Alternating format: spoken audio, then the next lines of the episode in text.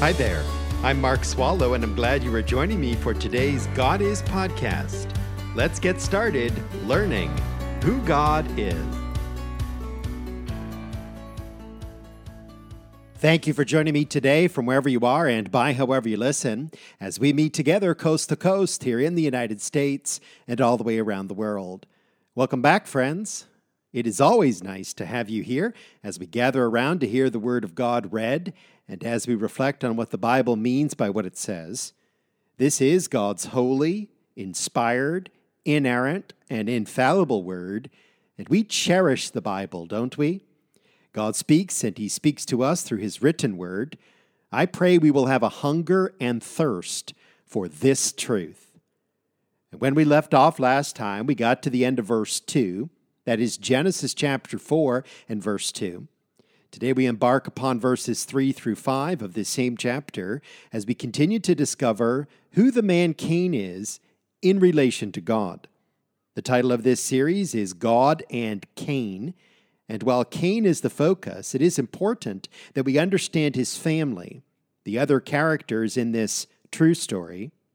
And that becomes even more obvious in these next three verses, because what we have here is the stunning contrast between Cain and Abel. So we will continue to talk about Abel. In a few minutes, I will read from verses 3 through 5 of Genesis 4. If you have your Bible handy, get ready to join me. But first, I want to remind you of something I brought up at the end of yesterday's broadcast and podcast. The lives of Adam and Eve and of Cain and Abel demonstrate for us just how wrong the theory of evolution really is. When we put evolution up against the Bible, one of these is right and the other has to be wrong. And I am siding 100% with the Bible because I believe the Bible is God's revelation. This is the truth, as God reports it, of how men and women were made and how they have behaved from the very beginning. And how can God be wrong? He cannot. What the Bible says is that Adam, Eve, Cain, and Abel were not primitive beings, just breaking away from chimpanzees. The Bible does not present them that way at all. Therefore, the evolutionists must reject the Bible because for them, this first family is way too sophisticated to be the first human beings. For example, in just the first four chapters of Genesis, we learn that God created Adam and Eve as highly intelligent people. In Genesis 2, Adam had the kind of vocabulary that allowed him to name each and every animal the Lord God had created. As we have seen in verse 2 of Genesis 4, Cain understood farming and Abel understood animal husbandry. Cain spent his days planting crops and plowing his fields, while Abel was feeding and watering his flocks and herds. He knew how to care for newborn animals. Later in Genesis 4, we learn that these first people had the intelligence to invent and use musical instruments and tools. Let me read that Genesis chapter 4, verses 21 and 22. Genesis 4, 21 and 22 says, His brother's name was Jubal. He was the father of all those who play the lyre and pipe. As for Zillah, she also gave birth to Tubal Cain, the forger of implements of bronze and iron. There you go. The lyre and the pipe were invented and played in Genesis 4. The implements of bronze and iron were invented and used in Genesis 4. These people are hardly the cavemen and cavewomen that evolution made up. I agree with what Robert Harbach and H.C. Leupold write. Harbach said, according to the theory of evolution, man was originally a caveman hunter, and only eons later became an agriculturalist, and still later a herdsman.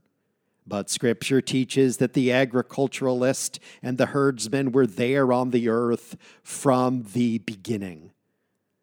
Leupold says there is no need for man, as the Bible knows him, to wander through the mazes of development, because of his crude state before he can arrive at agriculture and shepherd. In flat contradiction to evolution, the first man was an agriculturalist and a shepherd. I just want you to realize the people we are reading about in this first family the father Adam, the mother Eve, and the two sons Cain and Abel these are highly intelligent, fully developed human beings whom God has made to honor and obey Him, to have relationship with Him, and He with them.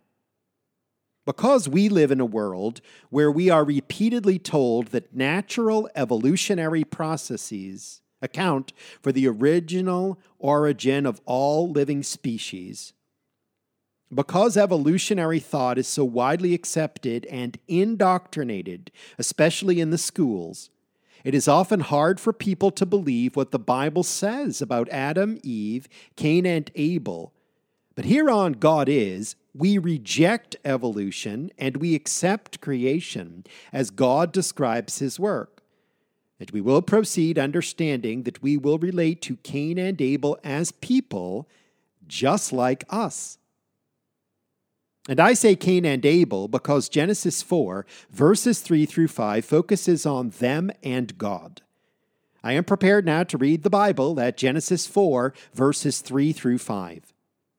So it came about in the course of time that Cain brought an offering to the Lord of the fruit of the ground. Abel, on his part, also brought of the firstlings of his flock and of their fat portions. And the Lord had regard for Abel and for his offering, but for Cain and for his offering, the Lord had no regard. So Cain became very angry, and his countenance fell. I propose that we take these three verses together and handle them as a unit. We will still look at certain words or phrases in detail, but we start with the big picture. Here we have two brothers, two offerings, and two different responses from the Lord. The two brothers are Cain and Abel. Verse 3 says, Cain brought an offering to the Lord.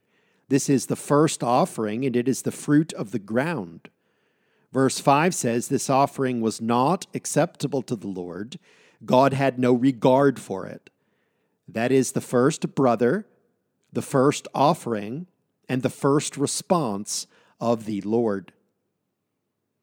Verse 4 says, Abel brought an offering to the Lord. This is the second offering, and it is the firstlings of his flock and of their fat portions.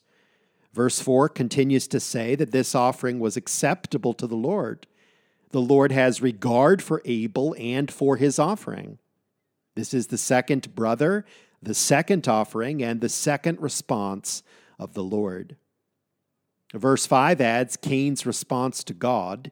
So Cain became very angry, and his countenance fell. I trust you will see this in your Bible when you have a chance to read it or have it read to you from an audio Bible if you prefer. Here we have two brothers, two offerings, and two different responses from the Lord, and we're going to spend some serious time here. The reason being, this portion of Scripture deals with this extraordinarily important question. Are you ready for it? Here is the question What kind of worship is pleasing and acceptable to God? Let me repeat that. What kind of worship is pleasing and acceptable to God? This is a question that Genesis 4 asks and answers, and the answer sets the foundation for the rest of Scripture. The Genesis through the revelation of Jesus Christ, the 66 books of the Bible. That is, the kind of worship God finds pleasing and acceptable is the kind Abel offers God. The kind of worship God finds displeasing and unacceptable is the kind Cain offers God. You and I want to be like Abel. You and I do not want to be like Cain. Then, throughout the Bible, always, the kind of worship God finds pleasing and acceptable is the same kind Abel gave to God. And throughout the Bible, always, the kind of worship God finds displeasing and unacceptable is the same kind Cain gave to God. And even though we are sitting some 6,000 years after the time of Cain and Abel, to this very day, people who claim to worship this one true God are either worshiping like Cain or like Abel. We are all like them. And all of this will become quite obvious to you if you will be with us each weekday. And what do you do if you cannot hear God is at this time? Well, that is easy. You just saunter over to the internet and punch in godisministry.org into your web browser. And right there in the center of the home page is every podcast waiting for you. You can listen right there on the website or download the God Is podcast to your mobile technology and listen on the go. You can listen through iTunes, Pocket Casts, and Google Play.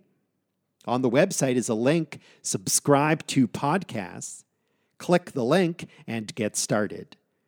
When you get to the website, look for subscribe to podcasts. It's in the bottom left hand corner of the home page.